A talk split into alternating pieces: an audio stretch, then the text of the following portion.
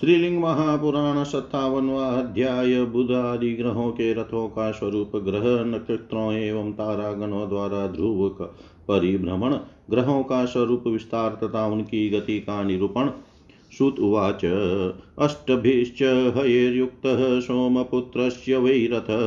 वारितेजोमयश्चातपिशङ्गैश्चैव शोभने दशभिश्चाकृशेरश्वैर्नानावर्णैः रथः स्मृतः शुक्रस्य क्षमामयैर्युक्तो दैत्याचार्यस्य धीमत अष्टाश्वचात भौमस्य रथो हेम सुशोभन जीवस्य हेम चाष्टाश्वो मन्दस्यायस निर्मित रथ आपो मयेरश्वैरदशभिस्तुषितेतरे स्वर्भानो भास्करो भास्करारेश्च तथा चाष्टहय स्मृत सर्वे ध्रुवनिबद्धा वै ग्रहास्ते वातरश्मिभिः। एतेन भ्राम्यमाणश्च यथा योगं व्रजन्ति वै।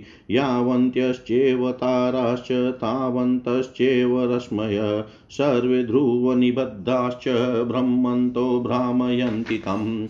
अलातचक्रवध्यान्ति वातचक्रेरितानि तु यस्माद्वहति ज्योतिंषिः प्रवस्तेन सस्मृत। नक्षत्रसूर्याश्च तथा ग्रहतारा गणेशः उन्मुखाभिमुखाः सर्वे चक्रभूताश्रिता दिवि। ध्रुवेणाधिष्ठिताश्चेव ध्रुवमेव प्रदक्षिणम्। प्रयान्ति चेश्वरं द्रष्टुं मेढीभूतं ध्रुवं दिवि नवयोजनसहस्रो विशकम्बसवितुः स्मृत। त्रिगुणस्तस्य विस्तारो मण्डलस्य प्रमाणत। द्विगुणसूर्यविस्ताराद्विस्तारः शशिनः स्मृत। तुल्यस्तयोस्तु स तुल्यस्तयोस्तु स्वर्भानुभूत्वाद् स्तात् प्रसर्पति। उद्धृत्य पृथिवीः छायां निर्मितां मण्डलाकृतिं स्वर्भानोस्तु बृहत्स्थानं तृतीयं यतमोमयं चन्द्रस्य षोडशो भागो भार्गवस्य विधीयते। विष्कम्भानमण्डला चैव योजना च प्रमाणत। भार्गवात् पादहीनस्तु विज्ञेयो वै बृहस्पति। पादहीनो वक्रशौरी तथा याम प्रमाणत। विस्तारान्मण्डला चैव पादहीनस्तयोर्बुध तारनक्षत्ररूपाणि वपुष्मन्ति ययानि वै बुधेन तानि तुल्यानि विस्तारान् मण्डलादपि, प्रायश्चन्द्रयोगिनी विद्यादृक्षानि तत्त्ववित्। तारानक्षत्ररूपाणि हीनानि तु परस्परं, शतानि पञ्चचत्वारि, त्रीणि, द्वै चैव योजने, सर्वोपरि निकृष्टानि तारकामण्डलानि तु योजनद्वयमात्राणि तेभ्योऽलस्वहं न विद्यते। उपरिष्टातत्रयस्तेषां ग्राह्ये दूरसर्पिण शौरौ अङ्गिराश्च, वक्रश्च, गेया, मन्दविचारिण तेभ्योऽधस्तातु चत्वार पुनरन्ये महाग्रहा। सूर्यः सोमो बुधश्चैव भार्गवश्चैव शीघ्रगा। तावन्त्यस्तारकाकोटयो यावन्त्र्यक्षाणि सर्वश। ध्रुवा तु नियमा चेषां वृक्षमार्गे व्यवस्थितिः। सप्ताश्वे सप्ताश्वस्येव सूर्यस्य निचो तत्त्वमनुक्रमात् उत्तरायणमार्गस्थो यदा पर्वसु चन्द्रमा ऊचत्वादृश्यते शीघ्रं नातिर्वके गवस्तिवि तदा दक्षिणमार्गस्थो नीचां वीथिमुपाश्रित भूमिरेखावृतः सूर्यपौर्णिमावास्य योस्तदा। ददृशे च यथा कालं शीघ्रमस्तमुपेति च तस्मादुतरमार्गस्थो हि अयमावास्यां निशाकर। ददृशे दक्षिणे मार्गे नियमाददृश्यते न च।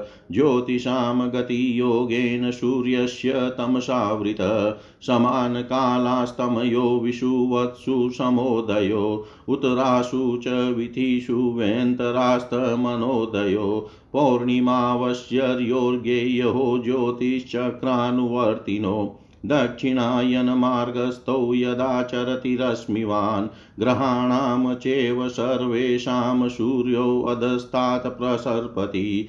विस्तीर्णमण्डलं कृत्वा तस्योद्रोहं चरते शशि। नक्षत्रमण्डलं कृत्सनं सोमादुद्रुवं प्रसर्पति। नक्षत्रेभ्यो बुधश्चोद्रुवं बुद्धा बुद्धादुद्रवहं तु भार्गव, वक्रस्तु भार्गवादुद्रवहं वक्रादुद्रवं बृहस्पति तस्मात् शनेश्चर चौद्रवं तस्मात् सप्तशीमण्डलं ऋषीणां चैव सप्तानां ध्रुवस्योद्रवं व्यवस्थिति तं विष्णुलोकं परमं ज्ञात्वा मुच्येत किल्बिषात्। द्विगुणेषु सहस्रेषु योजनानां शतेषु च ग्रहनक्षत्रतारासु परिष्ठाद्यथाक्रमं ग्रहश्च चन्द्रसूर्यो च युतो दिव्येन तेजसा। नित्यं वृक्षेषु युज्यन्ते गच्छन्तो अहर्निशं क्रमा। ग्रहनक्षत्रसूर्यास्ते निचोचरिजु संस्थिता। समागमे च भेदे च पश्यन्ति युगतप युगपतप्रजा ऋतवः षट्स्मृताः सर्वे समागच्छन्ति पञ्चध्या। परस्, परस्परास्थिता ह्येते युज्यन्ते च परस्परम्। अशङ्करेण विज्ञेयस्तेषां योगस्तु वै बुधे। एवं संक्षिप्य कथितं ग्रहाणां गमनं द्विजा।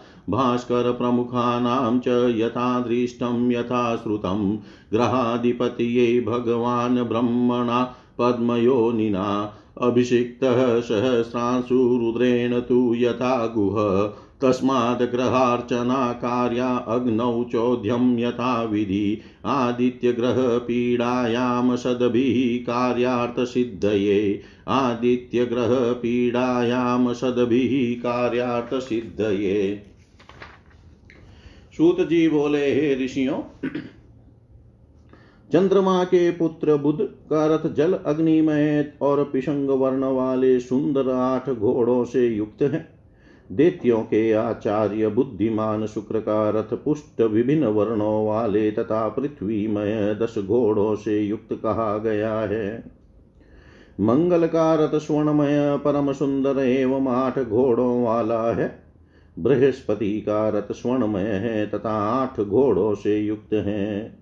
शनेश्चर का रथ लोहे का बना हुआ है, और वह काले वन वाले जलमय दस घोड़ों से युक्त है। राहु केतु का रथ आठ घोड़ों वाला कहा गया है। वे सभी ग्रह वायु रश्मियों के द्वारा ध्रुव से बंधे हुए हैं। इसके द्वारा घुमाए जाते हुए वे यथा योग चलते हैं। जितने तारे हैं, उतनी ही वात रश्मियाँ हैं। वे सब ध्रुव से बंधे हुए हैं और स्वयं घूमते हुए उस ध्रुव को घुमाते हैं। वात चक्र से प्रेरित तारा गण अंगार चक्र के समान घूमते हैं। चूँकि इन ग्रह नक्षत्रों का वहन वायु करता है, इसलिए उसे प्रभह कहा गया है। ग्रहों तथा तारा गणों के साथ नक्षत्र तथा सूर्य सब के सब चक्र रूप में उन्मुख एवं अभिमुख होकर आकाश में स्थित है। ध्रुव के द्वारा नियंत्रित वे सब ध्रुव की प्रदक्षिणा करते हैं। वे धूरी रूप ईश्वर ध्रुव को देखने के लिए आकाश में भ्रमण करते हैं। सूर्य का व्यास नौ हज़ार योजन का कहा गया और इस प्रमाण के अनुसार उनके मंडल का विस्तार तीन गुना है। चंद्रमा का विस्तार, सूर्य के विस्तार से दुगुना बताया गया है। उन दोनों के बराबर होकर राहु नीचे से चलता है। मंडलाकार बनी हुई पृथ्वी छाया को लेकर राहु का तीसरा बड़ा स्थान है, जो अंधकारमय है। योजन के प्रमाण से शुक्र का व्यास तथा मंडल चंद्रमा के व्यास एवं मंडल का सोलहवा भाग कहा गया है। आकार में बृहस्पति को शुक्र से एक चौथाई कम कहा गया है। विस्तार के प्रमाण से मंगल तथा शनि बृहस्पति से एक चौथाई कम है। अर्थात मंगल एवं शनि विस्तार में बृहस्पति के तीन चौथाई है। बुध विस्तार तथा मंडल में उन दोनों का तीन चौथाई है। तारा नक्षत्र रूप जो पिंड है, वे विस्तार तथा मंडल में बुध के तुल्य है। तत्ववेता को चंद्रमा से युक्त उन नक्षत्रों को ऋक्ष नाम से जानना चाहिए। छोटे छोटे असंख्य तारे तथा नक्षत्र परस्पर पाँच, चार, तीन एवं दो योजन की दूरी पर है। सबसे ऊपर अत्यंत छोटे तारा मंडल है, जो केवल दो योजन विस्तार वाले हैं। उनसे छोटे तारे नहीं हैं। उनके ऊपर तीन ग्रह सन्नी बृहस्पति तथा मंगल जो दूर की यात्रा करने वाले हैं, उन्हें मंद गति वाला जानना चाहिए। उनके नीचे चार अन्य बड़े ग्रह, सूर्य, चंद्रमा, बुध तथा शुक्र है, जो तेज़ी से चलने वाले हैं। तारागण उतने ही करोड़ है, जितने सभी वृक्ष नक्षत्र हैं। वृक्ष मार्ग में उनकी भी स्थिति ध्रुव के नियंत्रण से ही है। सात घोड़ों वाले सूर्य का अनुक्रम से नीचो, नीचोचत्व नीचा तथा ऊँचा होना होता रहता है। जब सूर्य उत्तरायण मार्ग में स्थित होते हैं और चंद्रमा पूर्ण मंडल में होते हैं, तब सूर्य कुछ अस्पष्ट किरणों के साथ उच्चत्व के कारण शीघ्र दिखाई पड़ते हैं। जब सूर्य दक्षिणायन मार्ग में स्थित होते हैं, तब वे नीचे वाली विधि में रहते हैं। पृथ्वी की रेखा द्वारा ढका हुआ सूर्य उससे नीचे होता है। पूर्णिमा तथा अमावस्या के दिनों में यथा समय दिखाई देता है, क्योंकि यह शीघ्र अस्त हो जाता है। अतः नए चंद्रमा की तिथि अमावस्या पर चंद्रमा उत्तरायण में होता है। यह दक्षिण मार्ग में दिखाई नहीं पड़ता, क्योंकि नक्षत्रों के गति योग के कारण यह चंद्रमा सूर्य के अंधकार से ढका हुआ होता है। सूर्य तथा चंद्रमा विषुवत स्थानों पर समान काल में अस्त एवं उदय होते हैं। उत्तरायण में पूर्णिमा तथा अमावस्या तिथियों पर ज्योतिष चक्र का अनुसरण करने वाले इन दोनों को बिना किसी अंतर के उदय तथा अस्त होने वाला जानना चाहिए। जब सूर्य दक्षिणायन मार्ग में स्थित होकर चलता है, तब वह सभी ग्रहों के नीचे से गुजरता है। उस समय चंद्रमा अपने मंडल को विस्तृत करके उस सूर्य के ऊपर चलते हैं और संपूर्ण नक्षत्र मंडल चंद्रमा से ऊपर भ्रमण करता है। नक्षत्रों से ऊपर बुद्ध बुद्ध से ऊपर शुक्र शुक्र से ऊपर मंगल मंगल से ऊपर बृहस्पति, उस बृहस्पति से ऊपर सन्नी और उससे ऊपर सप्तषि मंडल विद्यमान है। सात ऋषियों के ऊपर ध्रुव की स्थिति है। उन परम विष्णु लोक को जानकर मनुष्य पाप से मुक्त हो जाता है। दो सौ हज़ार योजन दूरी पर, ग्रह नक्षत्र तारों से ऊपर, यथाक्रम सभी ग्रह और दिव्य तेज से युक्त चंद्रमा सूर्य दिन रात भ्रमण करते हुए सदा नक्षत्रों से जुड़े रहते हैं। वे ग्रह नक्षत्र तथा सूर्य कभी नीचे कभी ऊँचे एवं कभी सीधी रेखा में स्थित रहते हैं। समागम तथा भेद दोनों स्थितियों में वे प्रजाओं को एक साथ देखते हैं। ऋतुएँ छह कही गई है, वे सब पाँच प्रकार से आती है। एक दूसरे पर आश्रित होने के कारण ये परस्पर जुड़ी होती है। किंतु उनका यह योग एक दूसरे के साथ बिना शंकर मिश्रण के ही होता है। ऐसा विद्वानों का, विद्वानों को जानना चाहिए। हे द्विजों, इस प्रकार मैंने जैसे देखा तथा सुना है। उसके अनुसार संक्षेप में सूर्य आदि ग्रहों की गति का वर्णन किया। पद्मयोनि ब्रह्मा ने ग्रहों के अधिपति के रूप में हज़ार किरणों वाले भगवान सूर्य को अभिषिक्त किया है। जैसे रुद्र ने कार्तिकेय को अभिषिक्त किया है अतः सज्जनों को अपने कार्य की सिद्धि के लिए सूर्य ग्रह की पीड़ा के समय कहे गए विधान के अनुसार यथा विधि अग्नि में ग्रहार्चन करना चाहिए। इति श्रीलिङ्गमहापुराणे पूर्वभागे ज्योतिश्चक्रे ग्रहचारकथनं नाम सप्तपञ्चाशतमोऽध्यायः सर्वं श्रीशां सदाशिवार्पणम् ॐ विष्णवे नमः, ॐ विष्णवे नमः, ॐ विष्णवे नमः। श्रीलिंग महापुराण अट्ठावनवा अध्याय। ब्रह्मा द्वारा शिव के आदेश से ग्रहों नक्षत्रों, जलों आदि के अधिपति के रूप में सूर्य, चंद्रमा, वरुण आदि की प्रतिष्ठा का निरूपण। ऋषय ऊचु अभ्यसिञ्चत् कथं ब्रह्माचाधिपत्यै प्रजापति। देवदेत्यमुखान् सर्वान् सर्वात्मा वद साम्प्रतं श्रुत्वाच ग्रहाधिपतये भगवान् दिवाकरं। ऋक्षाणामौषधीनां च सोमं ब्रह्मा प्रजापति। अपाम च वरुणं देवं धनानां यक्षपुङ्गवम् आदित्यानां तथा विष्णुं वसुना पावकं तथा। प्रजापतीनां दक्षं च मरुतां शक्रमेव च दैत्यानां दानवानां च प्रह्लादं दैत्यपुङ्गवम्। धर्मं पितॄणामधिपं निरतिं पिशिताशिनां, रुद्रं पशूनां भूतानां नन्दीनां गणनायकं वीराणां वीरभद्रं च पिशाचानां भयङ्करं मातॄणां चैव चामुण्डां सर्वदेव नमस्कृताम्। रुद्राणां देवदेवेशं नीललोहितमीश्वरम्। विघ्नानां व्योमजं देवं गजास्यं तु विनायकं। स्त्रीणां देवीमुमादेवीं वचसां च सरस्वतीं। विष्णुं मायाविनां चैव स्वात्मानं जगतां तथा। हिमवन्तं गिरिणां तु नदीनां चैव जाह्नवीं। समुद्राणां च सर्वेषामधिपं पयसां निधिं। वृक्षाणां चैव चाश्वतं प्लक्षं च प्रपितामह। गन्धर्वविद्याधर किन्नराणामीशं पुनश्चित्ररथं चकार। नागाधिपं वासुकिमुग्रवीर्यं सर्पाधिपं तक्षमुग्रवीर्यं। दिग्वारणानामधिपं चकार। गजेन्द्रमेरावतमुग्रवीर्यं। सुपर्णमीशं पततामथाश्वः राजानमुचैस्रवशं चकार सिंहं मृगाणां वृषभं गवां च मृगाधिपानां शरभं चकार सेनाधिपानां गुहमप्रेमेयं श्रुतिस्मृतीनां लकुलिशमीशम् अभ्यसिञ्चत सुधर्माणं तथा शङ्खपदं दिशाम् अभ्यसिञ्चत् सुधर्माणं तथा शङ्खपदं दिशां केतुमन्तं क्रमेणेव हेमरोमाणमेव च पृथिव्यां पृथुमिशानं सर्वेषां तु महेश्वरम् चतुर्मूर्तिषु सर्वज्ञं शङ्करं वृषभध्वजं प्रास प्रसादाद् भगवान् शम्भोश्चाभ्यसिञ्चद्यथाक्रमम् पुराभिषिच्य पुण्यात्मा राजभुवनेश्वर एतद्वो विस्तरेणेव कथितं मुनिपुङ्गवा।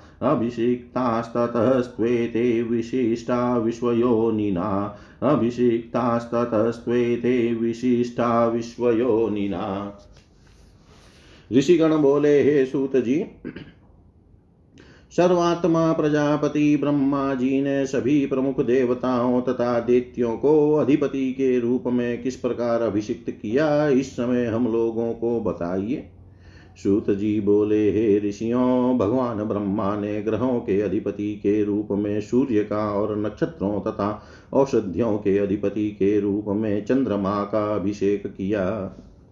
उन पितामह ने वरुण देव को जलों का अधिपति, यक्षों में श्रेष्ठ कुबेर को, धनों का अधिपति, विष्णु को, आदित्यों का अधिपति, अग्नि को, वसुओं का अधिपति, दक्ष को, प्रजापतियों का अधिपति, इंद्र को, मरुतों का अधिपति, दैत्य श्रेष्ठ प्रहलाद को, दैत्यों तथा दानवों का अधिपति, धर्म को, पितरों का अधिपति नीरति को राक्षसों का अधिपति रुद्र को पशुओं का अधिपति, गणों के नायक नंदी को भूतों का अधिपति, भयंकर वीरभद्र को वीर पिशाचों का अधिपति।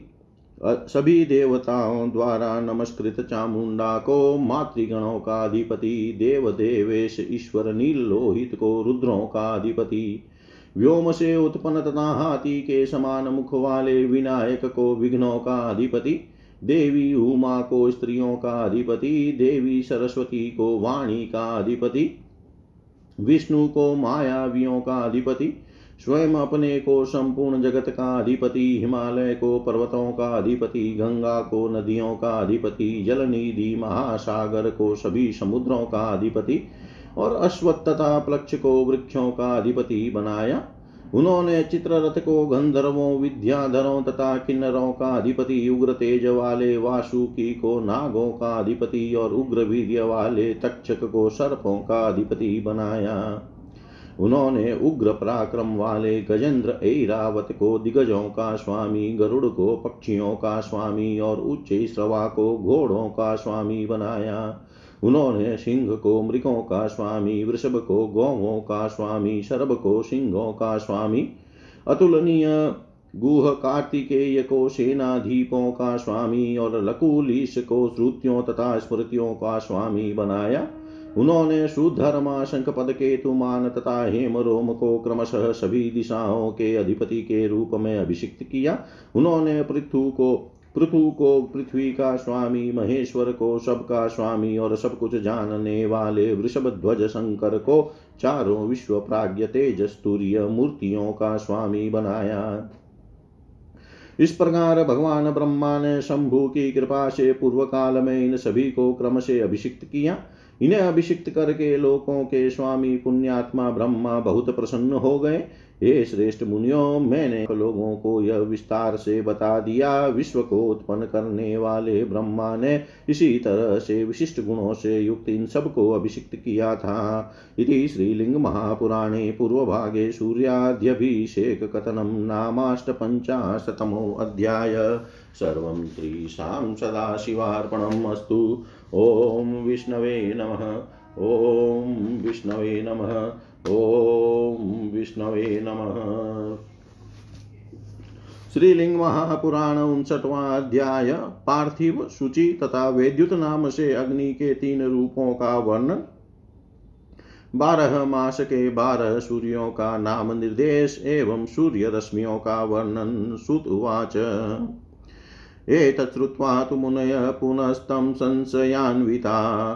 पप्रचुरुत्तरं भूयस्तदा ते रोमहर्षणं ऋषय ऊचु यदेतदुक्तं भवता श्रुतेः वदतां वर। एतद्विस्तरतो ब्रूहि ज्योतिषां च विनिर्णयम्। श्रुत्वा तु वचनं तेषां तदाशुत्समाहित उवाच परमं वाक्यं तेषां संशयनिर्णये। अस्मिन्नर्थे महाप्रागेर्यदुक्तं शान्तबुद्धिभिः। एतद्वोऽहं प्रवक्ष्यामि सूर्यचन्द्रमसोर्गतिं यथा देवगृहाणीय सूर्यचन्द्रादयो ग्रहा, अन्त अतः परं तु त्रिविधमग्निर्वक्षये समुद्भवं। दिव्यस्य भौतिकस्याग्निरथो अग्ने पार्थिवस्य च व्युष्टायां तु च भ्रमणो अव्यक्तजन्मन अव्याकृतमिदं त्वाशिनेशेन तमसावृतं। चतुर्भागवशिष्टेऽस्मिन् लोके नष्टे विशेषत। स्वयंभूभर्गवास्तत्र लोकसर्वार्थसाधक। खद्योतवत्स व्यचरदाविर्भावचिकीर्षया सोऽग्निं सृष्टवात् लोकादो पृथिवी जलसंश्रित सहन्त्य तत्प्रकाशार्थं त्रिधा व्यभजदीश्वर प्रवणो यस्तु लोकेऽस्मिन् पार्थिवोऽग्निरुच्यते यश्चाशो तपते सूर्यशुचिरग्निस्तु च सस्मृत वेद्युतोऽब्जस्तु विज्ञेयस्तेषां वक्षये तु लक्षणम्। वेद्युतो जाटरशोरो वारिगर्भास्त्रयोग्नय तस्मादपपिबन सूर्यो गोभिदीप्य सो विभु। तस्मादपः पिबन सूर्यो गोपीर्दीप्य त्यशो विभु जले चाब्जसमाविष्टो नाद्भिरग्निः प्रशाम्यति। मानवानां च कुक्षिष्टो नाद्भिः शाम्यति पावक।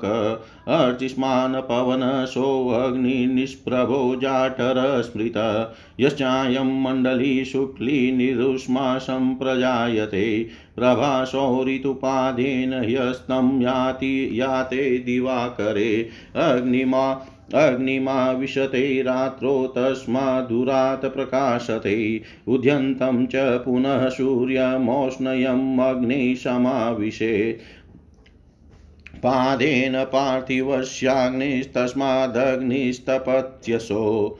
प्रकाशोष्णस्वरूपे च सौराग्नेय तेजसी। परस्परानुप्रवेशादाप्यायेते परस्परम् उतरे चैव भूम्यर्धे तथा यग्निश्च दक्षिणे उत्तिष्ठति पुनः सूर्यः पुनर्वै प्रविशत्यप। तस्मात्ताम्रः भवन्त्यापो दिवा रात्रिप्रवेशनात् अस्तं याति पुनः सूर्यो अहर्वै प्रसि, प्रविशत्यप। तस्मानक्तं पुनः शुक्ला आपो दृश्यन्ति भास्वरा। एतेन क्रमयोगेन भूम्यर्धे दक्षिणोत्तरे उदयास्तमने नित्यमहोरात्रं विशत्यप यश्चाशो तपते सूर्यपिबनम्भो गभस्तिभिः पार्थिवाग्निविमिश्रोऽशो दिव्यशुचिरिति स्मृत। सहस्रा सहस्रपातशोऽग्निर्वृतकुम्भनिभः स्मृत। आदतेषु तु आदते स तु नाडीनाम सहस्रेण समन्तत। नादैश्चेव सामुद्री कृपाश्चेव तथा घना। स्थावराजङ्गमाश्चेव वापि कुल्याधिका अप। तस्य रश्मिसहस्रं तच्चितवर्षोष्णनिस्रवन्।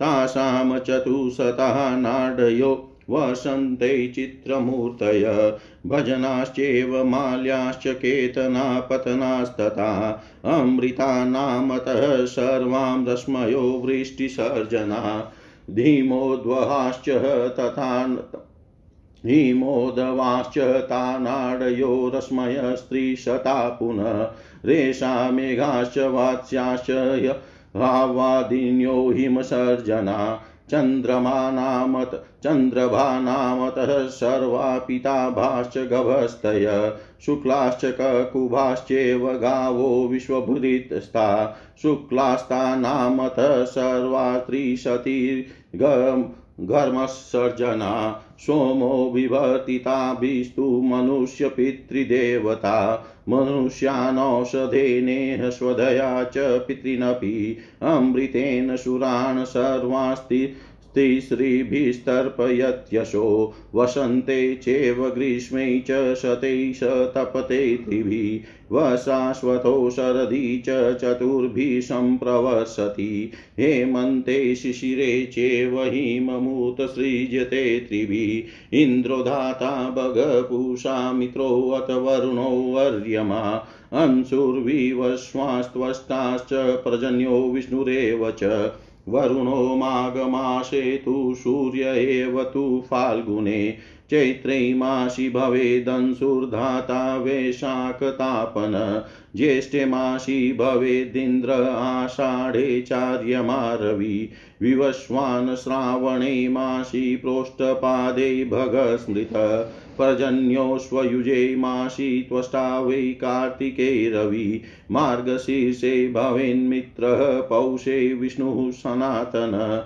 पञ्चरश्मिं सहस्राणि वरुणस्यार्ककर्मणि षड्भिः सहस्रैः पुषा तु देवोऽंशु सप्तभिस्तथा, धाताष्टभिः सहस्रैस्तु नवभिस्तु शतक्रतु, विवस्वान् दशभिर्याति यात्येकादशभिभग सप्तभिस्तपते मित्रत्वष्टा चेवाष्टभिः स्मृत अर्यमा पर्जन्यो नवभिस्तथा षड्भिरश्मिसहस्रेस्तु विष्णुस्तपति मे दिनम् वसन्ते कपिलः सूर्यो ग्रीष्मे काञ्चन सप्रभ श्वेतो वशाशु वर्णेन पाण्डुशरदि भास्कर हेमन्ते ताम्रवर्णस्तु शिशिरे लोहितो रवि। इति वर्णाः समाख्याता मया सूर्यसमुद्भवा औषधीषु बलं दते स्वधया च पितृष्वपि सूर्योऽमरेष्वप्यमृतं त्रयं त्रिषु नियच्छति। एवं रश्मिसहस्रं तत्सौरं लोकार्थसाधकम्। भिद्यते लोकमासाद्य जलशीतोष्णीस्रवम् इत्येतमण्डलं शुक्लं भास्करं सूर्यसङ्गीतं नक्षत्रग्रहसोमानां प्रतिष्ठायो निरेव च। चन्द्रऋक्षग्रहा सर्वे विज्ञेया सूर्यसम्भवा। नक्षत्राधिपति सोमो नयनं वाममीशितु। नयनं चेवमिषस्य दक्षिणं भास्कर स्वयं तेषां जनानां लोकेऽस्मिन्नयनं नयन्ते यत। तेषां जनानां लोकेऽस्मिन्नयनं नयते यथ सूत जी बोले, यह सुनकर मुनि लोग संशय में पड़ गए और उन्होंने उन रोमहर्षण सूत जी से पुनः यह बात पूछी। ऋषिगण बोले वक्ताओं में श्रेष्ठ हे सूत जी, आपने यहाँ जो कहा है, उसे तथा ग्रहों के निर्णय को विस्तार से बताइए। तब उनका वचन सुनकर, उनके संदेह को दूर करने के लिए सूत जी एकाग्रचित होकर उत्तम बात कहने लगे। इस विषय में शांत बुद्धि वाले महाज्ञानियों ने जो कुछ बताया है, उसे मैं आप लोगों से कहूँगा और चंद्रमा तथा सूर्य की गति का वर्णन करूँगा। मैं यह बताऊँगा कि सूर्य, चंद्र आदि ग्रह किस प्रकार देवताओं के निवास स्थान है। इसके बाद मैं अग्नि की तीन प्रकार की उत्पत्ति का वर्णन करूँगा। दिव्य अग्नि, भौतिक अग्नि तथा पार्थिव अग्नि के विषय में बताऊँगा। अव्यक्त से उत्पन्न होने वाले ब्रह्मा की रात्रि बीत जाने पर यह दृश्य जगत अस्पष्ट था और घोर अंधकार से आचन था।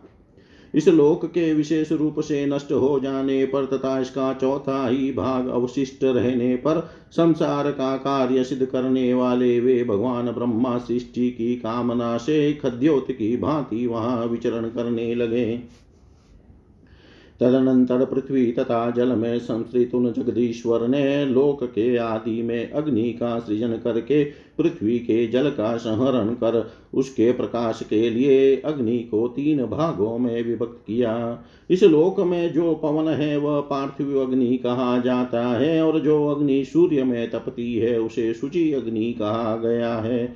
विद्युत से उत्पन्न अग्नि को अब्ज जानना चाहिए। इस प्रकार जल के गर्भ से उत्पन्न विद्युत जाटर तथा शोर ये तीन अग्नियाँ हैं। अब मैं उनके लक्षण को, लक्षणों को बताऊँगा। विभु सूर्य अपनी किरणों से जल को पीते हुए चमकते हैं। जल से उत्पन्न अग्नि जल में समाविष्ट रहती है और वह जल से नहीं बुझती है। मनुष्यों के उदर में रहने वाली अग्नि प्रशांत नहीं होती, वह पवन अग्नि जल ज्वाला युक्त होती है, किंतु निष्प्रभ होती है, उसे जाठर अग्नि कहा गया है।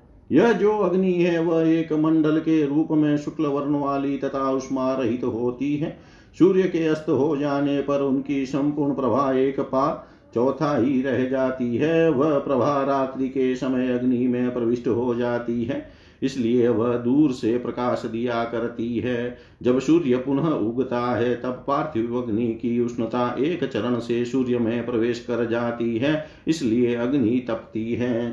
सूर्य तथा अग्नि के तेज प्रकाश एवं उष्ण गुण स्वरूप वाले हैं। ये दोनों परस्पर अनुप्रवेश के कारण एक दूसरे को आप्यायित करते हैं। मेरु के दक्षिणी तथा उत्तरी भूम्य धर्म जब सूर्य उदित होता है, तब रात्रि जल में प्रवेश कर जाती है, इसलिए दिन के समय रात्रि के जल में प्रवेश करने के कारण जल ताम्र वर्ण हो जाता है। जब सूर्य अस्त होता है, तब दिन जल में प्रवेश कर जाता है। इसलिए रात में जल पुनः शुक्ल वर्ण वाला तथा चमकीला दिखाई पड़ता है। इसी क्रम योग से उदय एवं मस्त दोनों समयों में दिन और रात दक्षिणोत्तर भूम्यर्ध में जल में प्रवेश किया करते हैं। जो यह सूर्य अपनी किरणों से जल को पीता हुआ तपता है, उसे पार्थिवाग्नि मिश्रित दिव्य शुचि अग्नि कहा गया है। हज़ार पाद किरण वाली यह अग्नि वृत कुंभ के तुल्य कही गई है। वह अपनी हज़ार नाड़ियों किरणों से चारों ओर से नदियों, समुद्रों, कुपों, बावलियों, नालों आदि स्थावर जंगम से जलों को ग्रहण करती है। उसकी एक हज़ार नाड़ियाँ हैं जो शीत, उष्ण और वर्षा से युक्त है। उनमें से विचित्र रूपों वाली चार सौ नाड़ियाँ वर्षा करती है। वे भजना, माल्या, केतना तथा पतना है। अमृता नाम वाली वे सभी रश्मियाँ वृष्टि करने वाली हैं। देवता, असुर तीन सौ हिम वाहिनी नाड़ियाँ हैं वे रेशा मेघा वात्स्या और राधिनी है। चंद्रमा नाम वाली वे सभी रश्मियाँ हिम का सर्जन करने वाली है और पित आभा वाली है। शुक्ला, ककुभा, गौ तथा विश्वभृत ये रश्मियाँ शुक्ला नाम वाली है। वे सब तीन सौ रश्मियाँ उष्मा उत्पन्न करने वाली है। चंद्रमा उन तीनों किरणों के द्वारा मनुष्य, पितृगणों तथा देवताओं का भरण करता है। वह मनुष्यों को औषधि से पितरों को स्वधा से और सभी देवताओं को अमृत से तृप्त करता है। वह सूर्य वसंत तथा ग्रीष्म में तीन सौ किरणों से तपता है। वर्षा तथा शरद में चार सौ किरणों से वर्षा करता है और हेमंत तथा शिशिर में तीन सौ किरणों से हिम छोड़ता है। इंद्रधाता, भगपूषा, मित्र, वरुण अर्यमा अंशु, विवस्वान, त्वष्टा, प्रजन्य और विष्णु, ये बारह सूर्य हैं। वरुण माघ मास में सूर्य है एवं पूषा फाल्गुन मास में सूर्य है। अंशु चैत्र मास में सूर्य होता है और धाता वैशाख मास में सूर्य होता है इंद्र ज्येष्ठ मास में सूर्य होता है और अर्यमा आषाढ़ मास में सूर्य होता है विवशवान श्रावण मास में और भगभाद्रपद मास में सूर्य कहा गया है प्रजन्य आश्विन मास में सूर्य होता है और त्वष्टा कार्तिक मास में सूर्य होता है मित्र मार्ग शीर्ष मास में सूर्य होता है और सनातन विष्णु पौष मास में सूर्य होता है सूर्य संबंधी कर्म में वरुण की पाँच हज़ार रश्मियाँ होती है। पूषा छह हज़ार किरणों से, अंशुदेव सात हज़ार किरणों से, धाता आठ हज़ार किरणों से और इंद्र नौ हज़ार किरणों से सूर्य कर्म करते हैं। विवस्वान दस हज़ार किरणों से गमन करता है और भग ग्यारह हज़ार किरणों से गमन करता है। मित्र सात हज़ार रश्मियों से तपता है। त्वष्टा आठ हज़ार किरणों से युक्त कहा गया है। अर्यमा दस हज़ार किरणों से तथा पर्जन्य नौ हज़ार किरणों से गमन करता है। विष्णु नामक सूर्य छह हज़ार रश्मियों से पृथ्वी पर तपता है। सूर्य बसंत ऋतु में कपिल वर्ण के और ग्रीष्म ऋतु में स्वर्ण की प्रभाव वाले होते हैं। वे सूर्य वर्षा ऋतु में श्वेत वर्ण तथा शरद ऋतु में पांडु वर्ण के होते हैं। रवि हेमंत ऋतु में ताम्र वर्ण वाले और शिशिर ऋतु में लोहित वर्ण वाले होते हैं। इस प्रकार मैंने सूर्य में होने वाले रंगों का वर्णन किया। सूर्य औषधियों को बल देते हैं, शोधा से पितरों को तृप्त करते हैं और देवताओं को अमृत प्रदान करते हैं। इस प्रकार वे उन तीनों को तीन वस्तुएँ देते हैं। इस प्रकार सूर्य की वे हज़ारों किरणें लोक कल्याण करती है। शीत उष्ण तथा वर्षा करने वाली ये किरणें लोक में पहुँच कर भिन्न भिन्न रूप धारण करती है। शुक्ल वर्ण वाला तथा दिदीप्यमान यह मंडल सूर्य नाम वाला है। यह नक्षत्रों, ग्रहों एवं चंद्रमा की प्रतिष्ठा का कारण है। चंद्रमा नक्षत्र तथा ग्रह इन सभी को सूर्य से उत्पन्न जानना चाहिए। चंद्रमा नक्षत्रों का अधिपति है और शिव जी का बाया नेत्र है। स्वयं सूर्य शिव जी के दाहिने नेत्र है। विष इस लोक में लोगों के को ले जाते हैं, इसलिए ये नयन कहे जाते हैं। इति श्रीलिंग महापुराणे, पूर्वभागे सूर्यरश्मिस्वरूपकथनं नामेकोनषष्टितमोऽध्याय सर्वं श्रीशां सदाशिवार्पणम् अस्तु। ॐ विष्णवे नमः, ॐ विष्णवे नमः, ॐ विष्णवे नमः। श्रीलिंग महापुराण, साठवां अध्याय, मंगल बुध, बृहस्पति शनि आदि ग्रहों एवं सूर्य के महात्म्य का वर्णन सुतवाच। शेषा पञ्चग्रहा ज्ञेया ईश्वरः कामचारिण, पठयते चाग्निरादित्य उदकं चन्द्रमा स्मृत। शेषाणां प्रकृतिं सम्यग् निबोधयत्। शूरसेनापतिस्कन्दपठयते अङ्गारको ग्रह। नारायणं बुद्धं प्राहुर्देवं ज्ञानविदो जना। सर्वलोकप्रभु साक्षाद्यमो लोकप्रभु स्वयं। महाग्रहो द्विजश्रेष्ठा मन्दगामी शनेश्चर। देवासुरगुरुद्वौ तु भानुमन्तो महाग्रहो। प्रजापतिसुताभुक्तो ततः शुक्रबृहस्पति। आदित्यमूलमखिलं त्रैलोक्यं नात्र संशय। भवत्यस्मा जगत्कृत्सनं सदेवासुरमानुषं रुद्रेन्द्रो रुद्रेन्द्रोपेन्द्रचन्द्राणां विप्रेन्द्राग्निदिवोकषां द्युतिर्द्युतिमनां कृत्सनं यतेज सर्वलौकिकं सर्वात्मा सर्वलोकेशो महादेवः प्रजापति। सूर्य एव त्रिलोकेशो मूलं परमदेवतं, ततः सञ्जायते सर्वं तत्रैव प्रविलीयते। भावा भावो हि लोकानामादित्यानि श्रितौ पुरा। अविज्ञेयो ग्रहो विप्रादीप्तिमान् सुप्रभो रवि। अत्र गच्छन्ति निधनं जायन्ते च पुनः पुनः। क्षणा मुहूर्ता दिवसा निशा पक्षाश्च कृत्सन मासा संवत्सराश्चेव ऋतवोऽत युगानि च तदादित्याधृते यशा कालसङ्ख्या न विद्यते। कालादृते न नियमो न दीक्षा नाग्निकक्रम ऋतूनां च विभागश्च पुष्पं मूलं फलं कुतः। कुतः सस्य विनिष्पति तृष्णोषधिगणोऽपि च। अभावो व्यवहाराणां जन्तूनां दिवि चेह च। जगत्प्रतापनमृते भास्करं रुद्ररूपिणं। स एष कालश्चाग्निश्च द्वादशात्मा प्रजापति। तपत्येष द्विजश्रेष्ठा स्त्रीलोक्यं सचराचरं स एष तेजसां राशि समस्तसार्वलौकिक। उत्तमं मार्गमास्ताय रात्रियोभिरिदं जगत्। पाशवतो द्रवमदश्चेव तापयत्येष सर्वश। यथा प्रभाकरो दीपो गृहमध्ये अवलम्बित। पार्श्वतो अद्रौ पार्श्वतो द्रवमदश्चेव तमो नाश्यते समम्। तद्वत्सहस्रकिरणो ग्रहराजो जगत्प्रभु। सूर्यो घो गोभिर्जगत् सर्वमादीपयति सर्वतः। स्रवे रश्मिसहस्रं यत् प्राङ्मया समुदाहृतम्। तेषां श्रेष्ठाः पुनः सप्तरश्मयो ग्रहयो नय।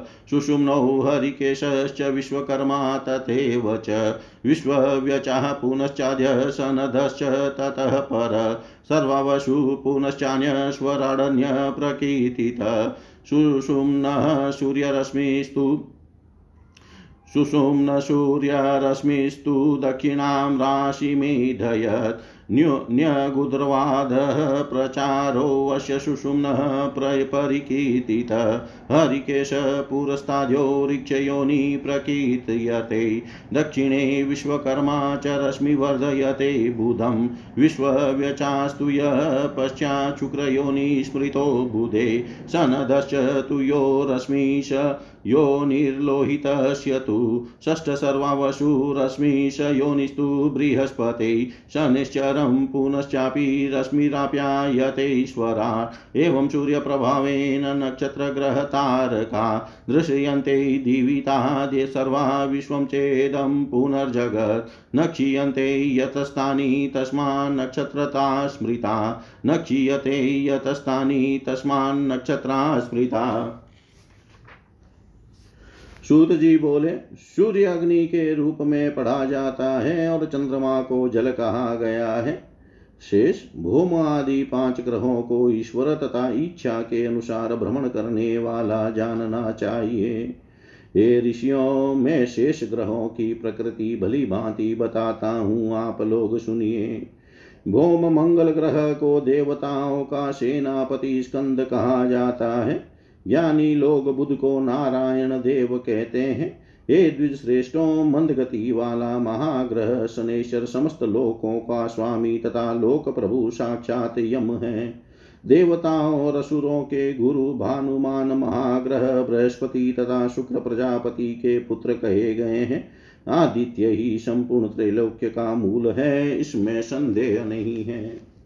देवता असुर तथा मनुष्यों सहित संपूर्ण जगत इसी सूर्य से उत्पन्न होता है। वे सूर्य, रुद्र, चंद्र, उपेंद्र, चंद्रमा, श्रेष्ठ ब्राह्मणों, अग्नि एवं देवताओं, इन सब द्युति संपन्न देवों की द्युति है। उनका जो संपूर्ण तेज है, वह सार्वलौकिक है। वे सबकी आत्मा, सभी लोकों के ईश्वर, महादेव और प्रजापति हैं। सूर्य ही तीनों लोकों के ईश, सबके कारण स्वरूप एवं परम देवता है। उन्हीं से सब कुछ उत्पन्न होता है और उन्हीं में विलीन हो जाता है। लोकों के भाव तथा अभाव पूर्व काल में आदित्य से ही निकले थे। हे विप्रो, उत्तम प्रभाव वाला दीप्तिमान सूर्य नामक ग्रह अविज्ञेय है। क्षण, मुहूर्त, दिन, रात, पक्ष, मास, संवत्सर, वर्ष, ऋतु तथा युग इन्हीं सूर्य से बार बार उत्पन्न होते हैं और इन्हीं में समाप्त होते हैं। इसलिए सूर्य के बिना यह काल गणना नहीं होती है। काल के बिना न नियम हो सकता है, न दीक्षा हो सकती है और न दैनिक कृत्य ही हो सकता है। इनके बिना ऋतुओं का विभाजन, पुष्प मूल तथा फल कैसे हो सकते हैं? धान्य की उत्पत्ति कैसे संभव है और तृण तथा औषधियाँ भी कैसे हो सकती है? जगत को तपाने वाले रुद्र रूप भास्कर के बिना इस लोक में तथा स्वर्ग में प्राणियों के व्यवहार का अभाव हो जाएगा। वे ही काल अग्नि द्वादश आत्मा तथा प्रजापति हैं। हे श्रेष्ठ ब्राह्मणों, ये ही सूर्य चराचर सहित त्रैलोक्य को प्रकाश देते हैं। ये ही तेजों की राशि संपूर्ण स्वरूप वाले तथा सार्वलौकिक हैं। उत्तम मार्ग का आश्रय लेकर ये सूर्य ही इस जगत को पार्श्व भाग से ऊपर से नीचे से सभी ओर से दिन रात ताप प्रदान करते हैं। जिस प्रकार घर में रखा हुआ प्रभा करने वाला दीपक पार्श्व भाग में ऊपर तथा नीचे समान रूप से अंधकार का नाश करता है, उसी तरह हज़ार किरणों वाले ग्रहों के राजा एवं जगत के स्वामी सूर्य अपनी किरणों से सारे जगत को सभी और से प्रकाशित करते हैं। मैं सूर्य की जिन हज़ार किरणों को पहले बता चुका हूँ, उनमें सात श्रेष्ठ किरणें ग्रहों को उत्पन्न करने वाली हैं। वे सुषुमना, हरिकेश, विश्वकर्मा विश्वव्यचा सन्नद सर्वावसु और स्वराट नाम वाली कही गई है। सूर्य की सुषुम्ना नामक रश्मि दक्षिण राशि की वृद्धि करती है। इस सुषुम्ना का गमन पार्श्व ऊपर तथा नीचे सभी और कहा गया है। सामने की और जो हरि हरि केश रश्मि है, उसे नक्षत्रों की योनि कहा जाता है। विश्वकर्मा नामक रश्मि दक्षिण में बुध को विकसित करती है। पीछे की ओर जो विश्व व्यचा नामक रश्मि है, उसे विद्वानों ने शुक्र की योनि कहा है। जो सन्नद नामक रश्मि है, वह मंगल की योनि है। छठी जो सर्वावसु रश्मि है, वह बृहस्पति की योनि है। इसके बाद स्वराट रश्मि शनिश्चर को पोषित करती है। इस प्रकार सूर्य के ही प्रभाव से सभी नक्षत्र, ग्रह और तारे अंतरिक्ष में दिखाई देते हैं और यह संपूर्ण जगत दिखाई देता है। चूँकि वे नष्ट नहीं होते, इसलिए उन्हें नक्षत्र कहा गया है। इति श्रीलिंग महापुराणे पूर्वभागे सूर्यप्रभा वर्णनम नाम षष्टितमो अध्याय। सर्वं श्रीशां सदाशिवार्पणम् अस्तु। विष्णवे नमः। ॐ विष्णवे नमः। ॐ विष्णवे नमः।